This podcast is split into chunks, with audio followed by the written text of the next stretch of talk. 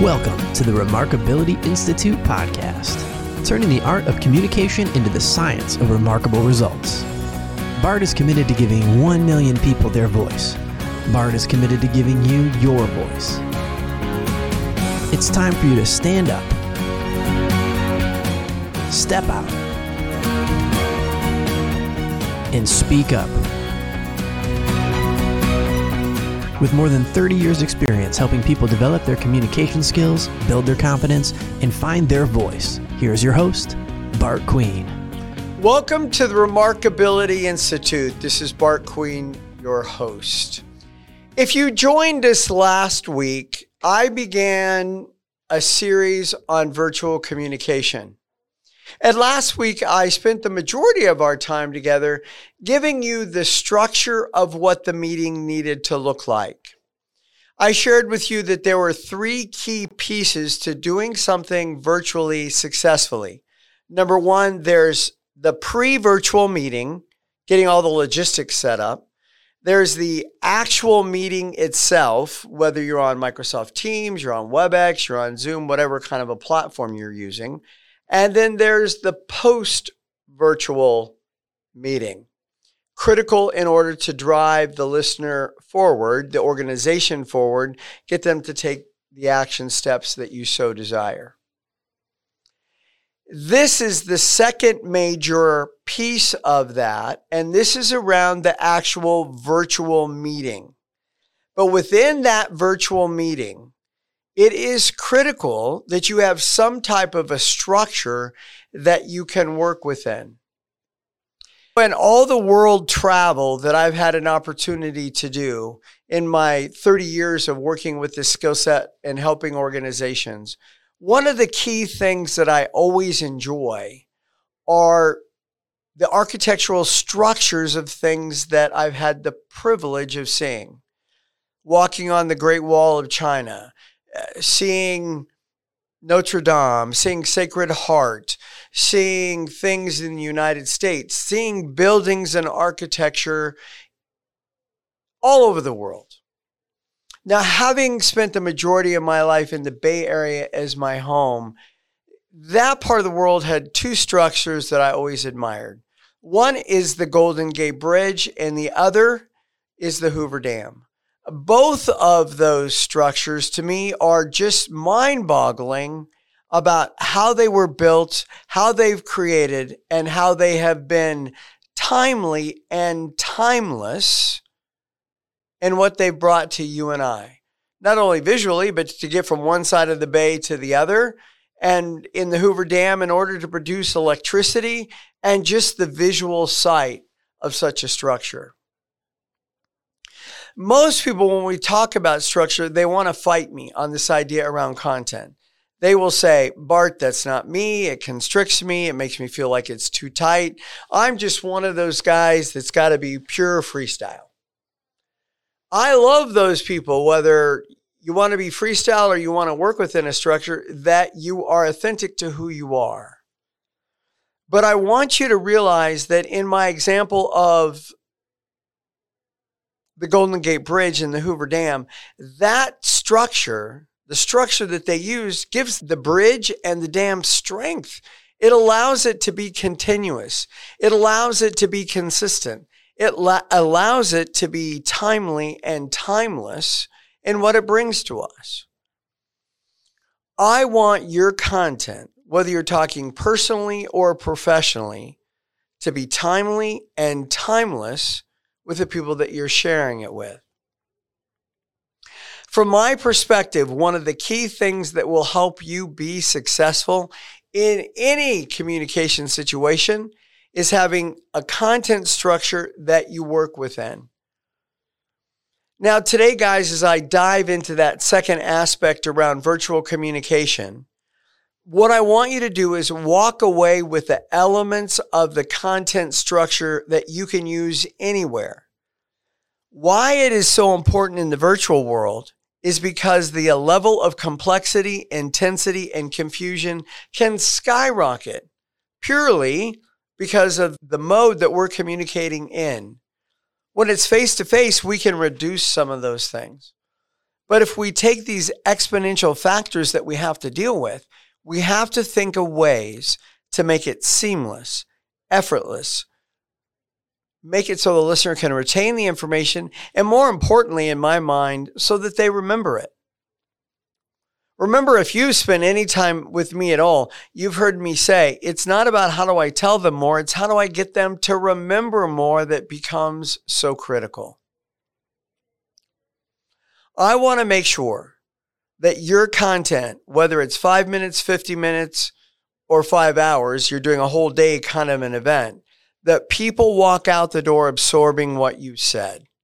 Structure is the beginning piece. It is the key critical factor that will set you out from everybody else.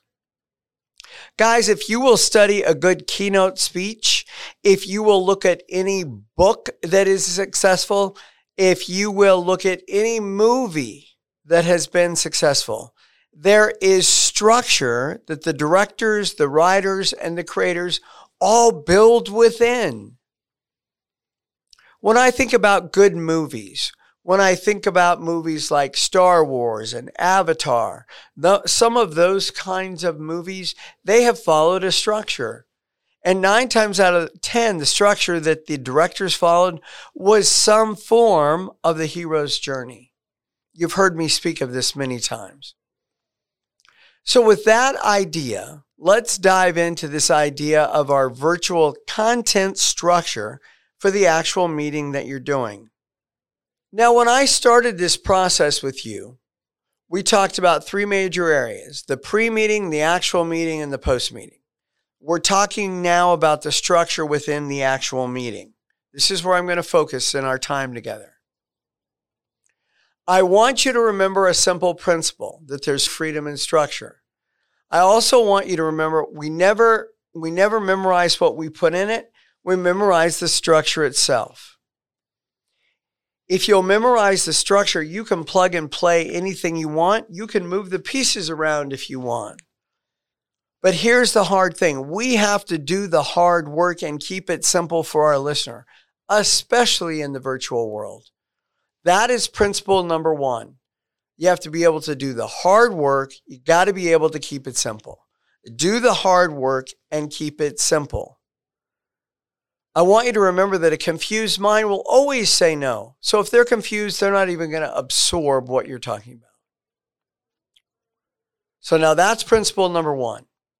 Guys, let's take a look at principle number two.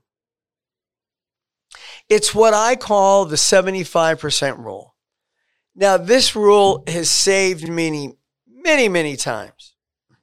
Let's say someone invites you to come in, and they're going to give you an hour to speak. You go back to your office, you go back to your cubicle, and you're starting to craft content.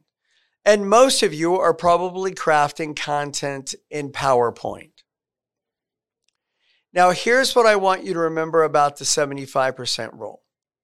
It's seventy-five percent of the time you've been given is what you should try to fill.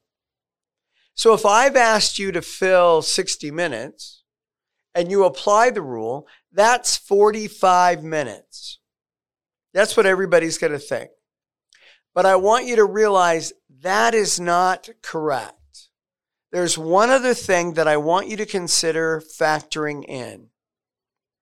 I want you to back out what you and I would call your Q and A time, or your banter time, or the time when you're just going to really have a conversation. Maybe that's all the way through. Maybe that's just at the end, depending on how you've laid out the communication situation that you're in. So if I've given you sixty minutes and you follow the seventy-five percent rule, you're going to think, okay, I need to fill forty-five. Now remember, that's incorrect. So you take your sixty minutes, back out what you want for banter or Q and A. So let's make life easy and say that's fifteen minutes. That leaves you forty-five minutes. Now you want to take seventy-five percent of that to fill with your content.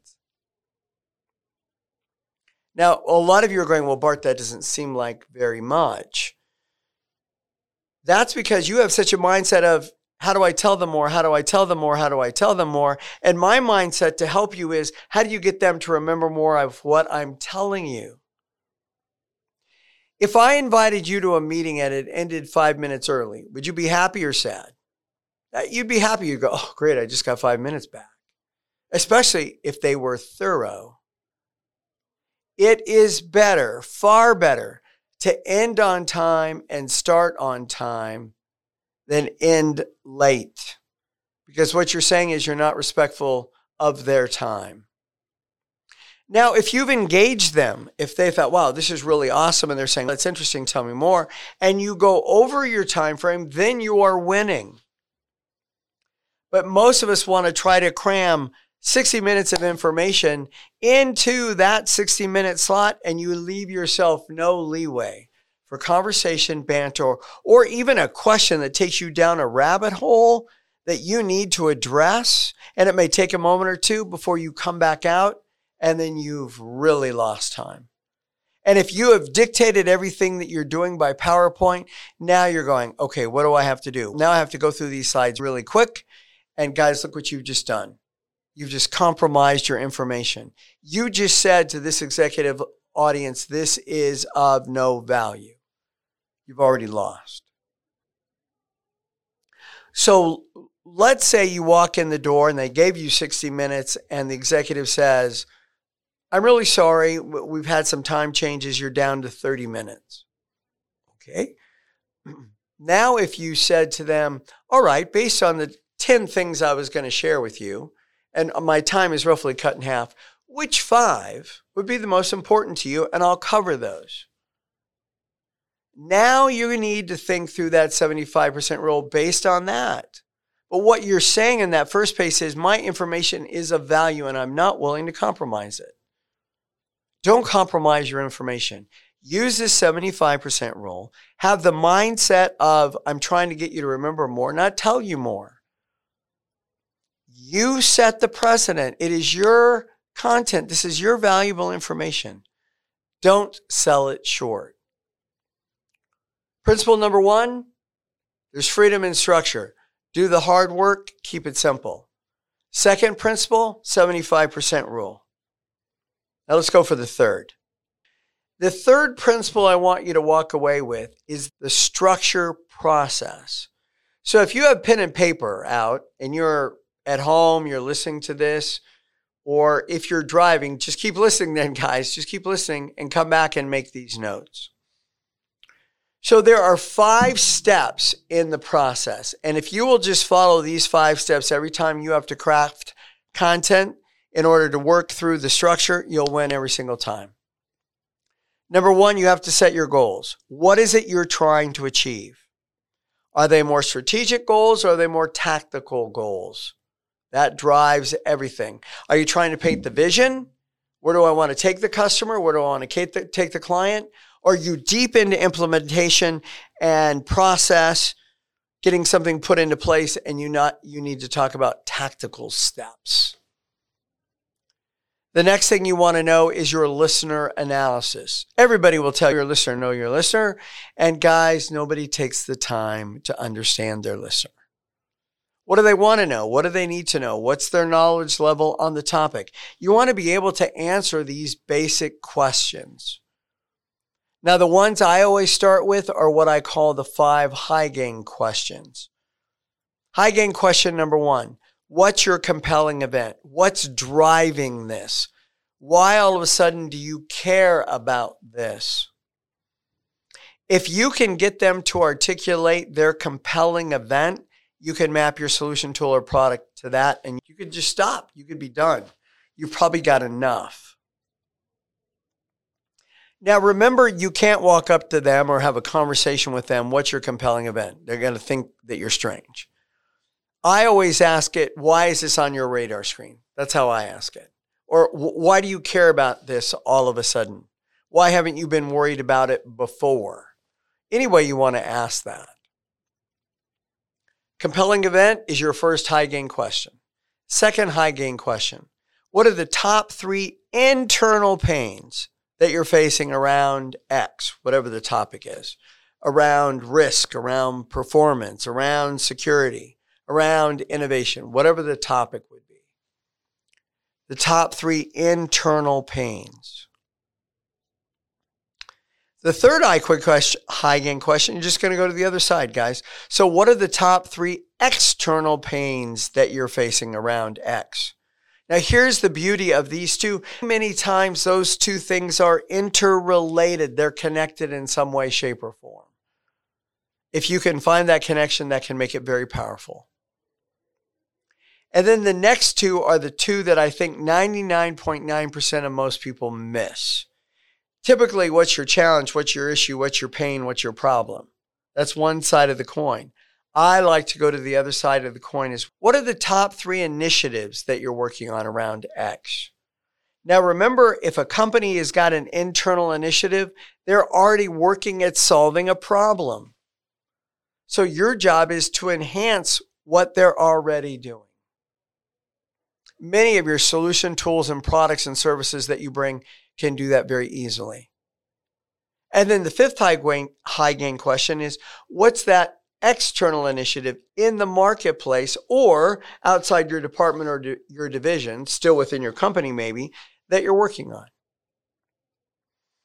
Those five high gain questions for me open up a discovery session that can be very powerful, very conversation with no threat. That's why I like those questions. So in the process, number one, set the goals. Number two, have a solid understanding of your listeners. Number three, you've got to be able to craft your open and your close. Now, n- notice that I didn't say do the body yet. Most people want to do the, the middle first.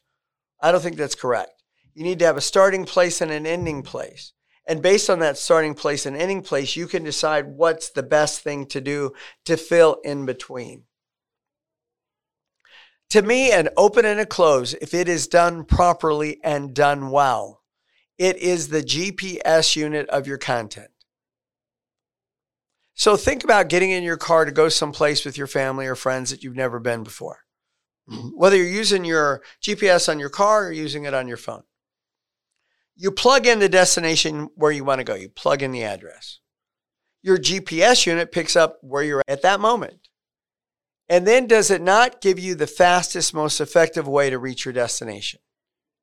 That's exactly what an open and a close does. It gives you a starting place and an ending place, and then helps you narrow down what piece of content, the body that you need to share in order to take them from the open to the close. But if you do it the other way around, here's my principle, you just show up and throw up. Instead of it being clean, crisp, and there's a flow to your content. And then you want to develop your content. What needs to go in the middle based on what that open and close is? Those are typically, what are your major points? Most people would say, I'm going to cover three points or five points or six points or eight points. I can't encourage you enough. I would never do more than four. Three is the golden number. Four, boy, you're on the edge. After five, they can't remember. Now, if you do seven, eight, nine, you're back to that principle of, I'm here to tell you more, instead of how do I get you to remember more? And then step number five, all that hard work, all that hard work you turn into whatever visual seems appropriate. Is that a PowerPoint? Great. If it is, super. If it's not, how about you want to do a whiteboard, more have a conversation?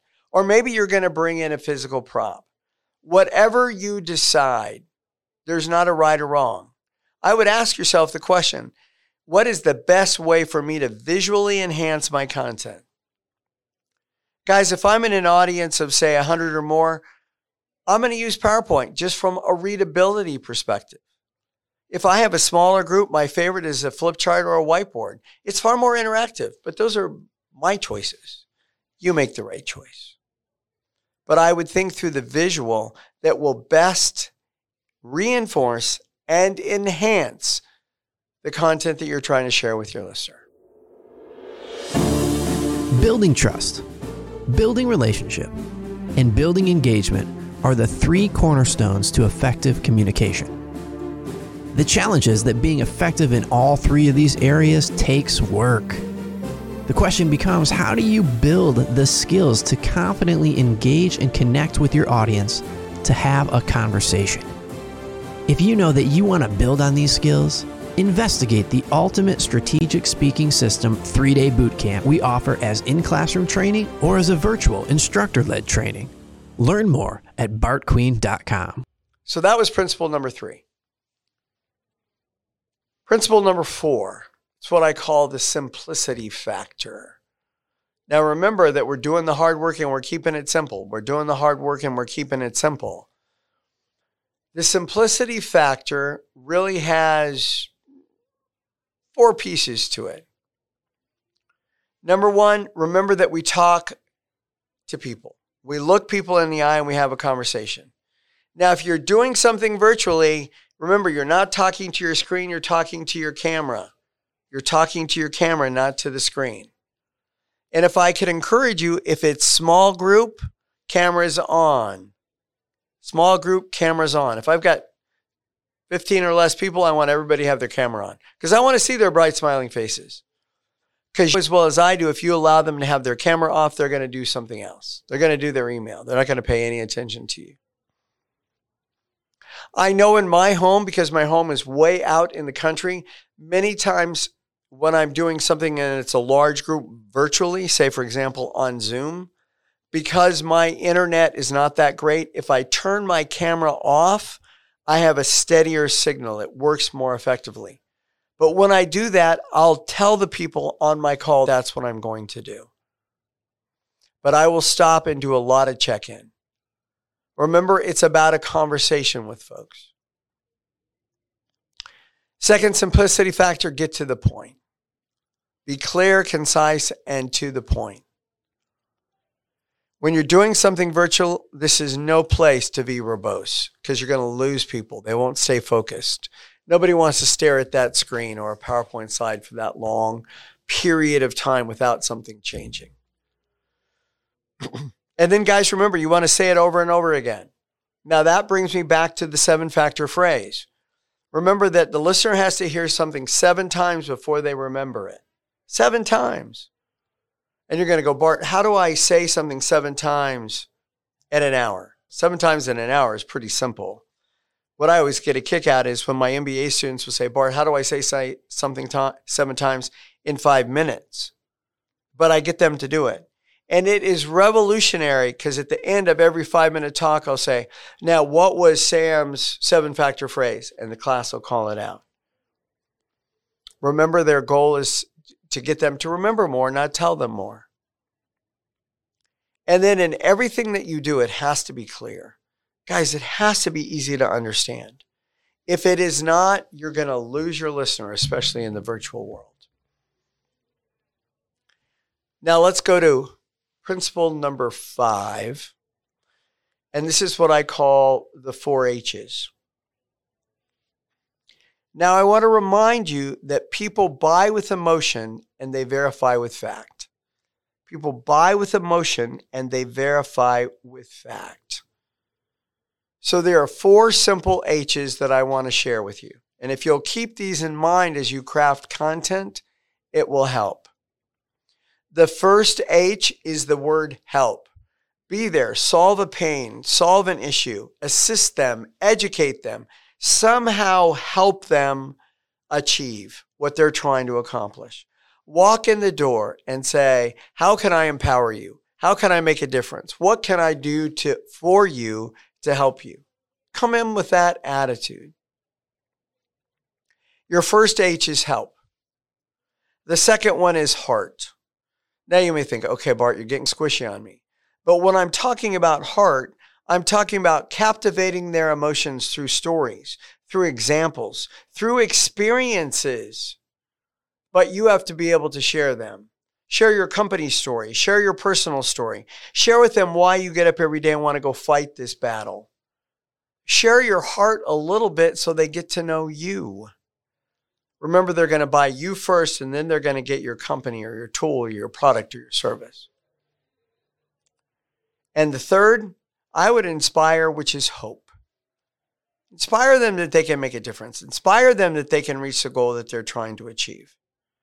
That hope and heart are very closely interrelated. Now, remember that when you're sharing that kind of hope and heart, it's always relevant. You're vulnerable, but it's relevant. You're vulnerable, but it is relevant.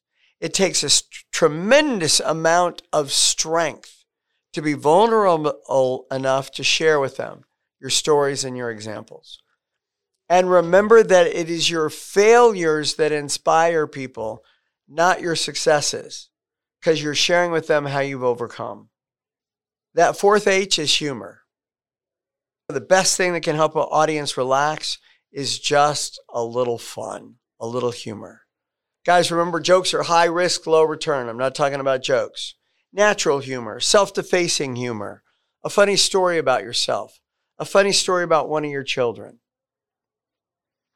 So if you'll think about giving them an opportunity to laugh, inspiring them to achieve, capturing their emotions, and saying that you're going to help them, those four H's, those four H's will take you a long ways when you add in your content. But remember, you got to do the hard work and you got to keep it simple. And most people won't think, how do I help? How do I share my heart? How do I give them hope? And how do I make them laugh today? That's principle number five. Now, principle number six are what I call drivers. These are what drive your actual virtual meeting. Now, this is extremely important. So, guys, I don't want you to miss any of this. Number one, you need to define your purpose for doing this meeting. Let me give some examples. Is the purpose to sell? Is the purpose to teach? Is the purpose to educate? Or is the purpose just to build awareness around what you bring to the table? You've got to be able to pinpoint what that purpose is, because that dictates what you do within the virtual meeting itself. The second driver is audience size. Now, here is something for you to remember. If it's one to ten, the content can have greater complexity. Because it's a small group, you can banter. They can ask questions. There could be more feedback. You can go back and forth if the group is small. So if the group is small, raise the complexity of your content. If the group is large, twenty-five, thirty-five, forty-five, fifty. If you got a big group that you're doing a virtual situation around, you have to keep it simple. You have to keep it simple because nobody can interact in that group environment. Oh, sure, you can do a show of hands. You can do something in the chat room. But realize if there's fifty people in your session, you've got fifty different people probably thinking fifty different things. Smaller the group, the greater complexity. The larger the group, the simpler the content has to be. So you pinpointed your purpose. You've worked with your audience size. The third key driver is the outcome or the goal you're trying to achieve. Now, I want to give you three outcomes that I want you to pinpoint every time you do a virtual meeting. This is what I want you to be able to answer. At the end of the meeting, at the end of the meeting, what do you want them to think? What do you want them thinking when it's all said and done? Second one, what do you want them to do? And the third one is, what do you want them to feel? What do you want them to think? What do you want them to do? And what do you want them to feel? Anytime I get asked to give, give a keynote type of speech or a TED type talk, I always ask the person inviting me to come to speak those three things. When I'm all said and done, if you could write the script, what do you want them to think? What do you want them to feel? And what do you want them to do? And I have them tell me. And then I begin to twist and tweak and work with my content so I can drive those things. Because I want that person who's asked me to be satisfied. In this situation, say you're a selling situation, you want to be able to dictate that. Okay, on my first sales call, what do I want them to think? What do I want them to feel? And what do I want them to do? What do I want them to think is the fact that this solution, tool, or product will work for them. What do I want them to feel? I want them to feel hopeful and inspired that they can get this done. And what do I want them to do? I want them to set up one more meeting. I want them to set up for me to come in and do some type of a demonstration on the solution, tool, or product. It's very pinpointed. So guys, I've just walked you through six different principles, ideas, as we think about the actual virtual meeting itself. Those are the principal foundation ideas that we're going to build the structure from. Now, this is going to be a two-part session. What I've covered, the first one was the idea of what the meeting looked like from an overall perspective. There's the pre-virtual meeting, the actual meeting, and the post. That's at its highest level. Now we're working within the actual meeting, and I've given you the principles in order to build. Now I want to come back to something that I shared with you earlier, that structure is key to your success. What I want you to begin to do is implement some of these principles, start integrating them into your next virtual meeting. Think through some of these ideas and make sure you're actually building it into your meeting content. Now, if it's not a virtual meeting, these things will apply in your face-to-face, small group or large group. I want to make sure that your information is timely. I want to make sure that it is timeless, meaning it can be shared over and over again with others. And more importantly, I want you to walk into the situation confident that you can achieve what you'd like to achieve. Now, don't miss our next session where I'm actually going to break into the content structure components. We've got to be able to bring these two pieces together. And I look forward to sharing that with you.